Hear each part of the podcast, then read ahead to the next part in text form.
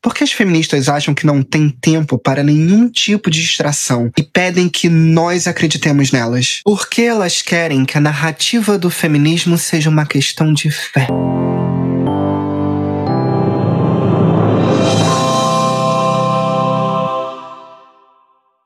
Misandria é o ódio, desprezo ou preconceito contra meninos e homens em geral, e muitas vezes está associada aos homens sendo ridicularizados, minimizados, ignorados, desencorajados ou até mesmo violentados. Ela é o oposto da misoginia. Arakan, em artigo chamado A Misandria Não Está Realmente Ocorrendo, diz que preconceito contra homens existe, mas não misandria, mas não existe um sistema de opressão contra homens. Ela diz que, abre aspas, nós, feministas, não temos tempo para educar as pessoas sobre a semântica. Portanto, acreditem em minha palavra, a misandria não é uma coisa real, é apenas uma teoria. Nunca foi uma prática e provavelmente nunca será. Fecha aspas. Essa é uma discussão que pode até fazer algum sentido, mas a semântica não altera a reclamação dos homens. Eles reclamam das discriminações contra eles. O nome pouco importa. E quanto mais formos tolerantes em relação às microagressões de gênero contra homens, mais essa misandria se espraiará, tornando-se sistêmica. Preste atenção na seguinte parte do texto da Sarah Khan. Nós, feministas, não temos tempo.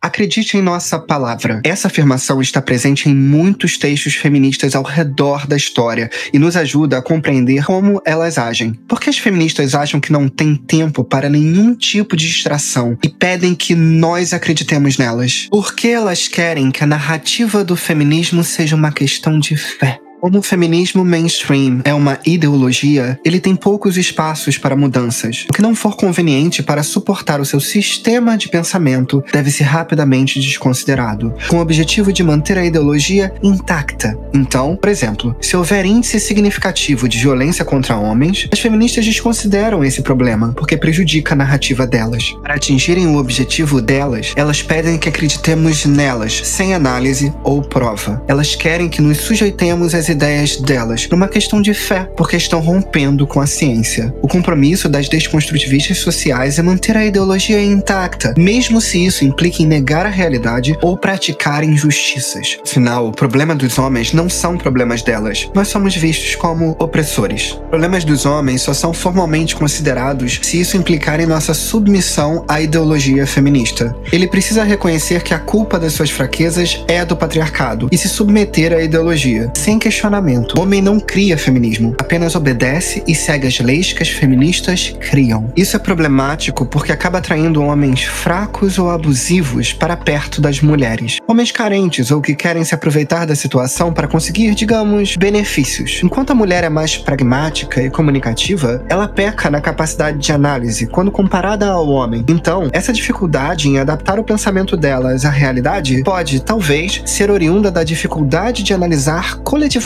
os rumos equivocados do movimento. O homem passa a pensar gênero e as feministas ficam presas na ideologia, como se já tivessem com o pensamento pronto. Pode ser que nós ultrapassemos elas no domínio da matéria. Tudo depende da capacidade delas de renovação. Se ficarem presas nesse desconstrutivismo social, não vão conseguir, porque é uma teoria cientificamente morta com as novas descobertas da neurologia. Joe Court, PhD em sexologia clínica, afirma que as microagressões contra homens estão crescendo acontecendo. Vou dar apenas alguns exemplos leves, como uma mulher dizendo que um homem não entenderia de um determinado assunto, ou homens só querem um buraco para se satisfazerem, homens são obcecados por, ou os homens são lixos, não espero nada dos homens, etc. Port diz que existem mulheres que acham que têm o direito de maltratar homens, por eles serem privilegiados. A verdade cruel é que homens só têm status na sociedade quando ele abdica das suas vulnerabilidades. Phil Mitchell, psicoterapeuta especialista em abusos sexuais contra homens, sustenta que existem fortes evidências que a misandria existe. A violência perpetrada por homens contra mulheres gera comoção social, mas o contrário não é verdadeiro. A violência perpetrada pelas mulheres contra os homens é frequentemente retratada na TV como aceitável e bem-humorada. Por exemplo, no caso de uma apresentadora de TV que deu gargalhadas quando uma mulher cortou o órgão genital de um homem. Um livro intitulado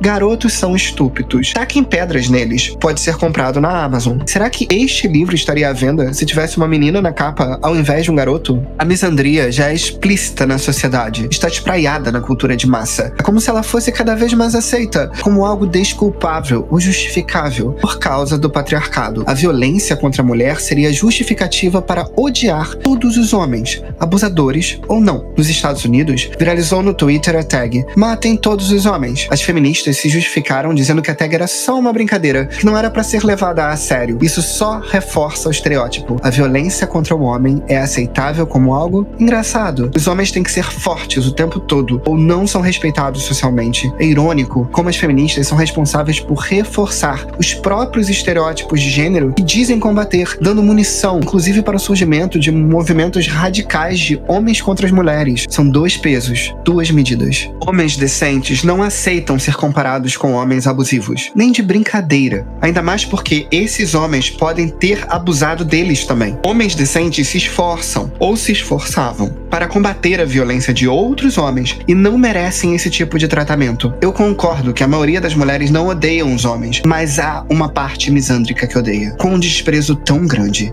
que desejam que recaiam sobre nós toda sorte de crimes. Isso tem que parar e não pode ser normalizado. O avanço da humanidade nos fez criar princípios que nos protegem do arbítrio e da vingança privada. Um deles é o princípio da responsabilidade pessoal, segundo o qual a pena não pode passar da pessoa do condenado. Ela não pode transcender a ele. O feminismo contemporâneo está destruindo isso. Quer culpar todos os homens pelo crime de alguns. Isso é um absurdo e uma violação aos direitos humanos. É um retrocesso. É barbárie. Leis feministas como a PL 741 de 2021, que criminaliza qualquer ato do homem em um relacionamento que possa desagradar a mulher, afetando a sua saúde psicológica, é um exemplo de violação da responsabilidade pessoal na esfera legislativa. Ou seja, presume-se que todos os homens são abusadores, deixando-os à mercê do direito penal, independentemente das suas condutas. A ideia de que todo homem é um potencial estuprador, que também viola o princípio da responsabilidade pessoal, está sendo concretizada em lei pela PL 741 de 2021.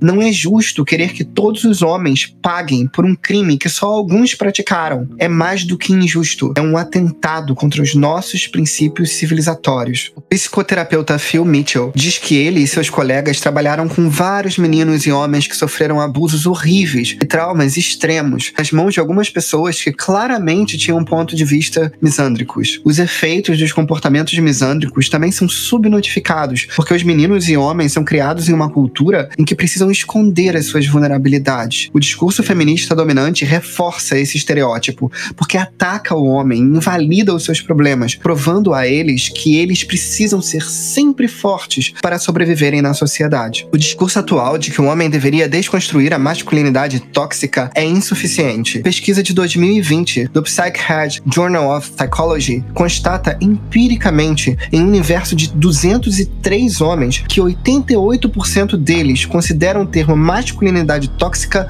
ofensivo e um insulto, que pode machucar os garotos. Os pesquisadores defendem que homens terão uma saúde melhor se cultivarem uma masculinidade positiva. É um termo colonizador que exige que os meninos e homens se submetam às conclusões de uma ideologia que eles não participam e não têm voz. A autodeterminação é uma questão básica de direitos humanos que é violada quando coagimos ou manipulamos um grupo a se submeter ao outro. Finaliza este vídeo com o depoimento de um menino que Phil Mitchell entrevistou. Abre aspas. Não havia muitos meninos na minha classe. As meninas e a professora brincavam de trancar os meninos da escola, dizendo que os meninos são desagradáveis e mal cheirosos e que todos eles deveriam ser empurrados de um penhasco. As meninas e a professora riram e eu senti que não podia dizer nada. Havia mais deles do que eu e alguns dos outros meninos não diziam nada. Apenas senti que eu era odiado por ser um menino. Fecha aspas. A partir do momento que ideologias se transformam em uma questão de poder, sem nenhuma base moral, a destruição do outro passa a ser a regra.